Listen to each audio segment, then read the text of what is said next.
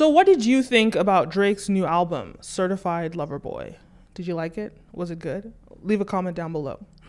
You know, for me, I listened to the whole thing and I get it. I get it. Like, honestly, for me, I like the album and I don't like the album. It's 50-50. Out of all the songs on the album, I'll say I like about 8 of them. And there are a good, like, 9 of them that I feel like they were super mellow and chill. I put them on a separate playlist, but I'm going to play it again to figure out if I really like it. But there's so many mixed reviews online. Some people think it's trash. Some people think it's amazing. And here's my take on the album. I think the album shows how much of a musical and business genius that Drake is. You see, what I love about Drake is his strategy with music is formulaic. You know, in this album, he has, you know, his typical club bangers, and people would argue that, you know, all of them sound the same. It's always the same thing that you're getting out of Drake. But at the end of the day, it's the same thing, but it works. And even though his music, it's all of it sounds like typical Drake music, each song is still very unique and has its nuances and its unique, you know, sound and flair and catchphrases. It has all the uniqueness that it needs to still be popular, but at the same time sound like a Drake song. And I think that he has this down to a formula, and people don't realize how that is not easy to do. It's not easy to make a hit. If people could make hits that easily, more people would have hits, but they don't. But Drake seems to have found a formula to making hits. And even some of the biggest musicians have not figured out that formula.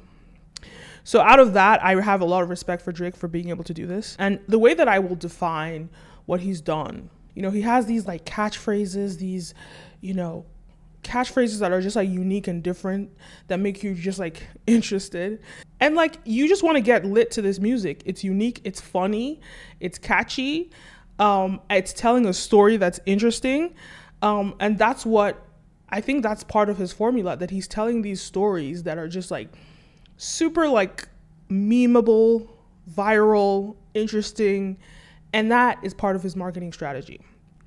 So the way that I would describe Drake, and I find it very interesting, he's like a restaurant. He's like a, you know, you go to a restaurant and it's consistent. You go there, you order your mac and cheese, maybe you like to get mac and cheese. Every time you go to that restaurant, the mac and cheese tastes exactly the same, how you want it, and you get this refreshment of this delicious flavor, right? And that is what Drake's music is. It's formulaic. Every time you go to it, you get the same thing, right? But the nuances of the new song that you're getting is that refreshment that you're getting from this new bowl of mac and cheese that you're eating, right? This is not the same mac and cheese that you ate the last time you went there. This is a unique bowl, but it tastes the same. It feels the same. It's the same thing. And that is about consistency. And if you speak to restaurant owners, you'll learn very quickly that it's not easy to be consistent as a restaurant owner. And I'm sure if it's hard to do that, and millions of people around the world have figured it out, it's probably a lot harder to do that in music. But Drake has figured out how to do that. And so because of that, to me, he's a genius. And it proves that consistency is more powerful than creativity.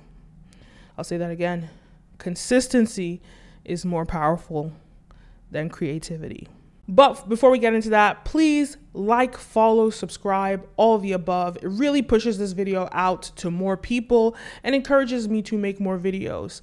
This video is brought to you by Brand Video Pro's Members Lab, an online course that teaches brands and influencers how to scale their influence and sales. My name is Kenim. Let's begin. People want something new from Drake. He doesn't need to give us anything new. He really doesn't need to do that. He doesn't need to experiment. He has the formula down. And guess what? The thing about him is that he does evolve and he does move around. And this is one thing I'll say about Drake.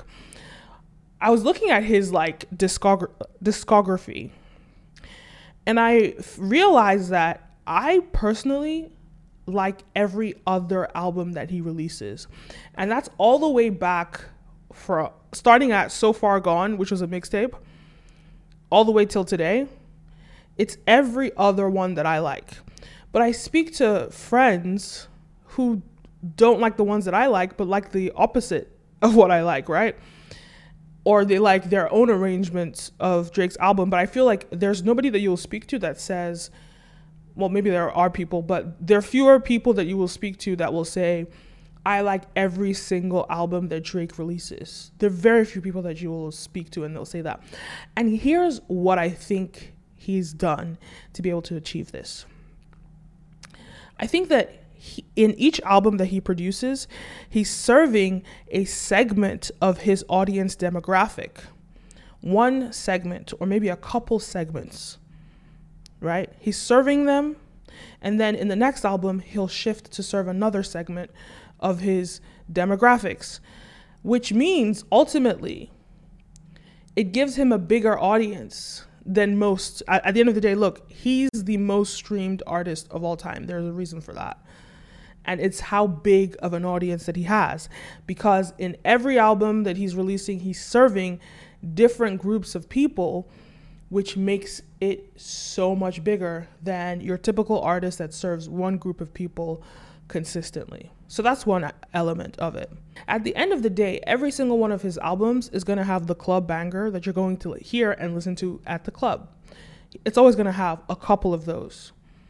So that's guaranteed. Outside of that, outside of those hits, he's giving these, you know, he's giving music for specific demographics, like I described earlier. Within this demographic, it's not just like rap. So some of his songs he's rapping, and that's the hard people that love the hardcore rap. Some of his songs he's singing, and that's the part of his music that taps into that hardcore, like people that love R&B. But it's not that simple. I think his segmentation is more specific than that, because within the rap, he gives different styles of rap. He's basically replicated a lot of old school and new school sounds in rap, and in each song he's approaching a different category of that, or, you know, so he'll pick what categories that he's going to approach in each album. And then in the R&B section, in the singing section, sometimes he's giving you pop, sometimes he's giving you 80s R&B, sometimes he's just giving you some new age stuff.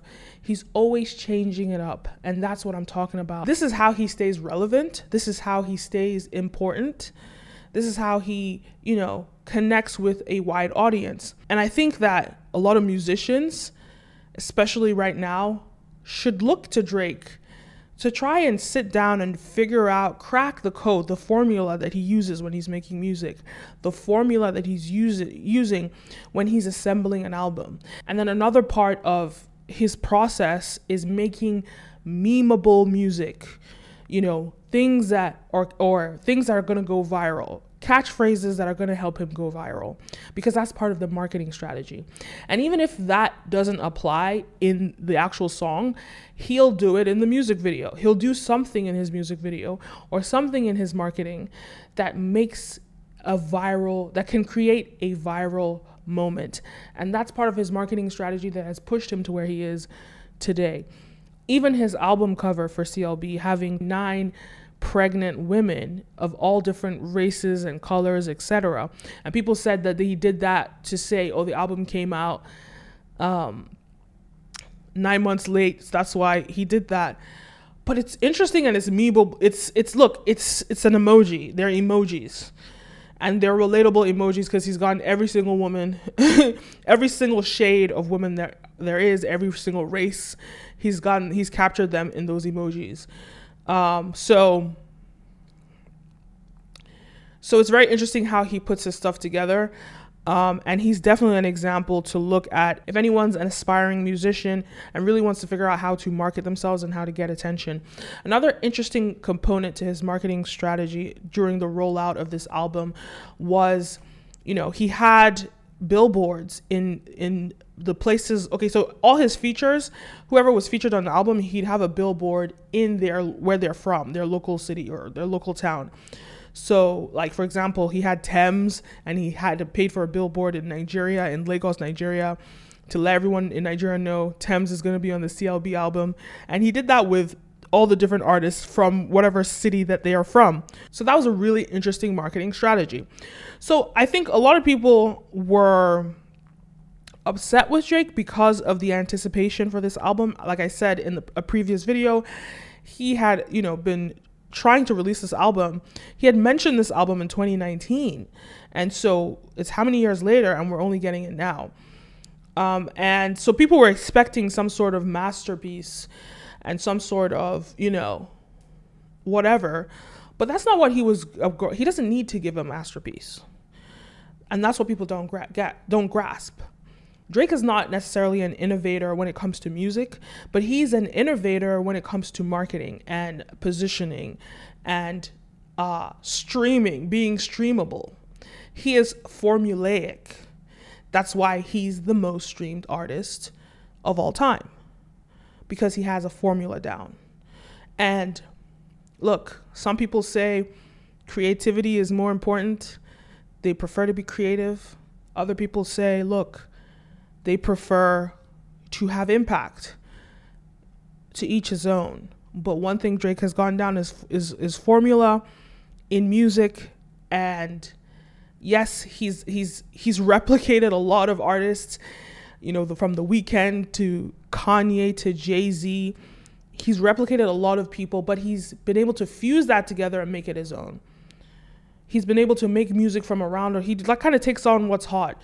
You know, half the people, a lot of the features on his album were like Giveon, who's on Justin Bieber's album, and Tems, who has the hit song this summer with Wizkid. So he catches on to what's hot and he puts it, and that's part of the marketing strategy. That's part of the packaging. So instead of a lot of people, I just noticed that a lot of people use that to diss him and insult him.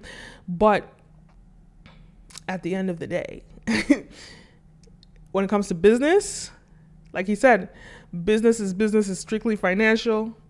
When it comes to business, when it comes to marketing, it's about playing the cards right.